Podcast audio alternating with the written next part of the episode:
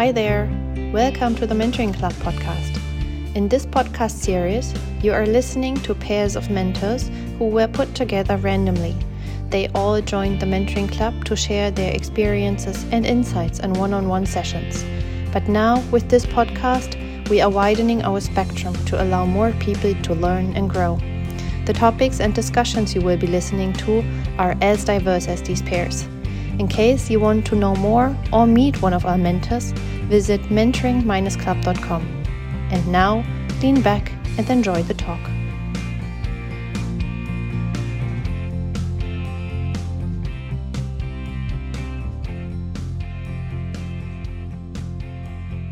Welcome to the Mentoring Club podcast. Today we have Kasia and me, Anjo, on the show. But before we start, let us introduce ourselves. Kasia, do you want to start? Uh, of course. Hello, everybody. I'm uh, Kasia. Uh, I lead team of seven people in Nokia, where we support one of the Nokia biggest R&D centers. We focus on leadership development, performance consulting. We uh, support teams in competence development, and uh, I work in techno tech industry now. But in the past, I was working in many other industries. I was leading HR in e-commerce. I was working in one of the Fiat fa- factories or in the training company. So this is my background. How about you, Anjo? Yeah, I'm originally from the games industry, but I transitioned into community management or ecosystem management and um, more or less strategizing. And um, I worked for different companies like major corporates, small startups and scale ups, or even totally off the tech industry in recruitment, but also tech recruitment where I was building communities. Um, so if you want to connect with us online, you can find us at LinkedIn or just go to the Mentoring Club homepage and look for us there, and then you can connect, or if you want to, even book a session. Um, but now let's get into the whole thing. We wanted to talk a bit about how this current situation changed the way of how we work and changed our lives. So, Kasia, how did your life change due to the pandemic? Mm-hmm. So, so my uh, my situation is quite unique even for my company because for seven years I was working mainly face to face with my team. I had a whole team uh, on site and I also had my customers on site. So, so quite a unique uh, uh, situation and quite a challenge it was for me at the beginning to move everything uh, remotely. Uh, so for me, it is all about uh, remote work since April uh, this year. And I know that you have quite a different experience than me, Anjo. How how does it look like uh, at your end? How your career looked like? Yeah, that's true. Um, even though I worked with my teams often like directly, one thing I realized is that I had a remote part in every single job or almost every single job that I had in my in my life. Um, either I've been managed remotely or I managed a full team remotely, I built teams remotely, or had some freelancers who worked remotely, but on a really close level, like day to day work with freelancers on remote level. And this is something that I think is really, really different from how you worked before the pandemic. Mm-hmm. Okay, Th- thanks for sharing. So, so, so quite a different experience than I have, and actually, with with this uh, this experience at this point, what excites you the most uh, in life right now? I think what is really exciting to me right now is that um, it's kind of I only realized in this career how valuable the experience of working remote can be because for me it was always normal but now there's a lot of people that haven't experienced that before um, that then have questions about how to do certain things. And i like to help those people. And this really excites me that this is kind of a new opportunity for me now to use this what was normal for me and make other lives i don't want to say better but help other people in with maybe their jobs and their challenges. Mm-hmm. what what is one of the most interesting things for me in remote work is how to make a team out of people uh, who work uh, from homes from different countries from different cities or maybe from different uh, uh homes. What will be your number one tip for for t- team building? I think for team building, it's really important if you're looking at offline teams you you walk into the kitchen, you meet a colleague, you talk about private things, about sometimes small talk, let it be the weather, whatever. You have things to talk about, and that connects you on an emotional level. And in my opinion, the team needs to be connected on an emotional level to really function as a team. So when you go remote, you don't really have those meetups in the kitchen anymore. And my number one tip number one tip would be you need to compensate for that. And what I like to do with my team is when we had, for example, all hands, or but basically we did that in every single meeting, is that I planned in some extra time at the beginning. It was not like I told told people, but I planned in some time to talk to them just about random stuff and not directly jump into the topic on planning the next quarter, planning the next move we wanted to make. Just give some room and let people talk. As a leader, you need to make sure people start talking. So you kind of the guy that's get it all started. You probably need to ask the questions or start with telling something from your personal life. But then people most of the time, not everybody, but people will join in.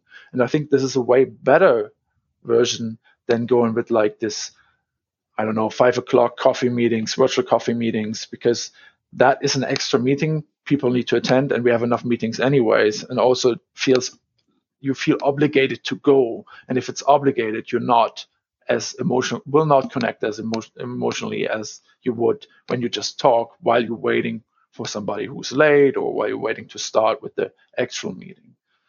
And i think another really important thing is because i heard that uh, a lot is see the whole thing as a change process. It's not it's not different than implementing new technologies. It's some it's basically just adopting to new things. If you look at AI, for example, a lot of people I think are afraid that AI might take their jobs, and maybe it will, but only if you not adopt to AI. If you adopt to AI and make it your friend more or less, it will make your job easier because it can help you with the tasks you don't really like to do. And it's the same for remote. Once you give it a try, you will probably really like it. I'm not saying you have to do it all the time, but I'm pretty sure you like it.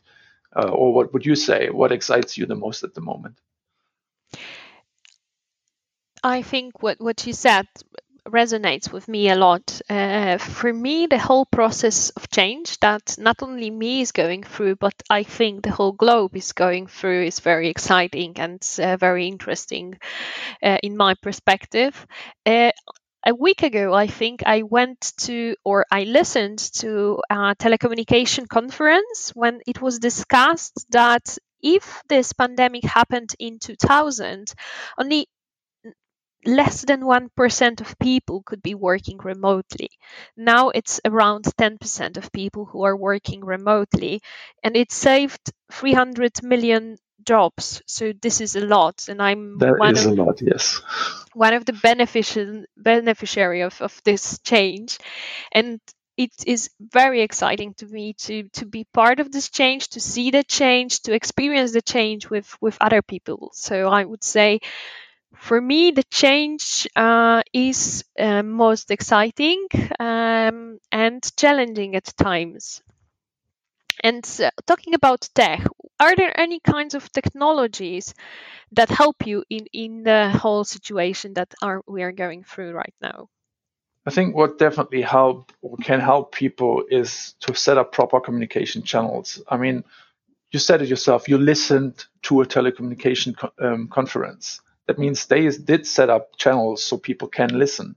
And um, you also, with your team, would need channels so you can talk and ex- exchange. And that, yeah, everybody probably is used to using Slack, Teams, or something like it. But you also need to set it up in a way that it is easily accessible remotely. Maybe have it on your have it on your phone, have it definitely open and running on your computer because I think there's nothing more annoying when the, as when the team is remote and then somebody forgets to switch on their um, direct messaging tool and you cannot reach them. Then you need to call them or you need to write them an email and well, that just takes time, and this is time you definitely don't want to waste in terms of, or because of you did not use the technology we have right now. And this is a bit off topic now, but using technology, which is new, kind of reminds me of a story from home where um, we moved and we had a new apartment, and the kitchen is relatively small and there's basically just one place where I can put the fridge. But we wanted to have like this special big fridge with like two doors and everything, shiny lights, nice food inside, and so on.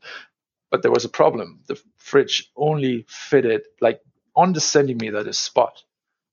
But guess where the light switch was? Exactly in that spot. And uh, I was like, oh no, but I want this fridge. But then we came up with the idea to use technology to help us with the situation. We actually bought a voice assistant and smart lighting. So whenever we walk in the kitchen, we just need to tell the light to go on or to go off, and we don't need to use the light switch at all. And um, this is pretty cool, I think. Um, this is really exciting in general about our technologies, and it didn't only help us to be able to handle this pandemic, but it helps us with little things that are not related to pandemic at all every single day. So um, also, it's like I mean, of, of course, I use it with different things. Like I use use it to listen to music, for example. I mean, I like music a lot, and it helps me um, to relax, or it helps to get in a certain mood. And um, now I listen to music way more because I can just talk to our tech in the home and say like, okay, please play this and that kind of music, and that is great. I mean, this is a good place to be in and it helps you also with your mental health. And um, what I do there, for example, as well, it's also not pandemic related, but I think it's it's worth mentioning um, is that I go to the gym, and I think this training helps me to ease my mind either from stress at work, from stress at home, while being at home during lockdowns. Um, I, I, went down to basically my room and exercised or I went to a private gym and exercised there with some weights and that really helped me to stay focused and then kind of get back into the whole day-to-day stress and you know, working with technology. so for me, the scenario we had here brought many new things that we could adapt to due to different ways technology gym mental health uh, so basically not directly gym because for me it's a gym but for other people it might be other things. Do you have something for example you like to do to switch your mind off or mm-hmm. what helps you? Actually mine is connected with technology because i i like mindfulness and yoga or meditation but i sometimes lack this self-discipline and i tend to forget about things. And I turn off all my apps on my telephone. No reminders apart from this one. Remember to meditate. So my my way to get uh, well get um, emotional relief is connected to technology. It's my app that supports me with this habit of meditating and mindfulness. This is great. I mean, this really shows how we build scenario that that helped us to um, yeah be more relaxed and find a balance between technology and not te- not using technology because if you had I mean, I can just imagine if you had an app going off or a reminder going on during your meditation, that would really get you out of the flow. And um, therefore, sometimes it's important to switch that off as well. That's true. Mm-hmm. Um, but I, well, actually, it was me. I went a bit off topic here and we definitely wanted to talk a little bit about yeah what our dream scenario would be for after the pandemic so we learned a lot we had a lot of change we're now fully remote and um, especially in your case you haven't been remote at all before so what would be your like ideal outcome for the whole situation from the things you learned? How would you mix your new way of working? Mm-hmm. Very interesting question. For some years already, I'm a part of part of Polish startup community, and I support uh, Polish startups a lot, but not only Polish, of course. And from time to time, uh, founders of startups come to the community and ask questions like what will be your perfect pitch? or how to make arrange your mm, project management? Shall i use agile or kanban or waterfall is good enough for me? And from time to time not too often uh, but it happens from time to time that they also ask i want to set up a remote uh, team and I need a tool that will support me to control those people. And when we talk about my dream scenario after the pandemic is that uh, that we learn as leaders that we don't need to control our people. We learn how to trust them and we learn how to make them accountable for the outcome. Mm. So that would be uh, my dream scenario after the pandemic. Yeah, I, I definitely see that. I mean, you don't need to control people if you control the outcome because when people work and they are motivated, there will be outcome, and if they don't, you will see that in the outcome. I totally agree mm-hmm. with you there. Mm-hmm, mm-hmm. And I remember maybe not me, but a lot of leaders were hesitant about that. They were thinking maybe I'm not a good leader enough to to to, to you know to be clear, or maybe the people that I'm leading are not mature enough or experienced enough to ask for help, or maybe to say something is wrong. And I think as a as a generation of people who are now on the market, we learned that it's not entirely true and we can work remotely as the same or even more effective when we are working online. And Anjo, yeah, definitely. Yeah.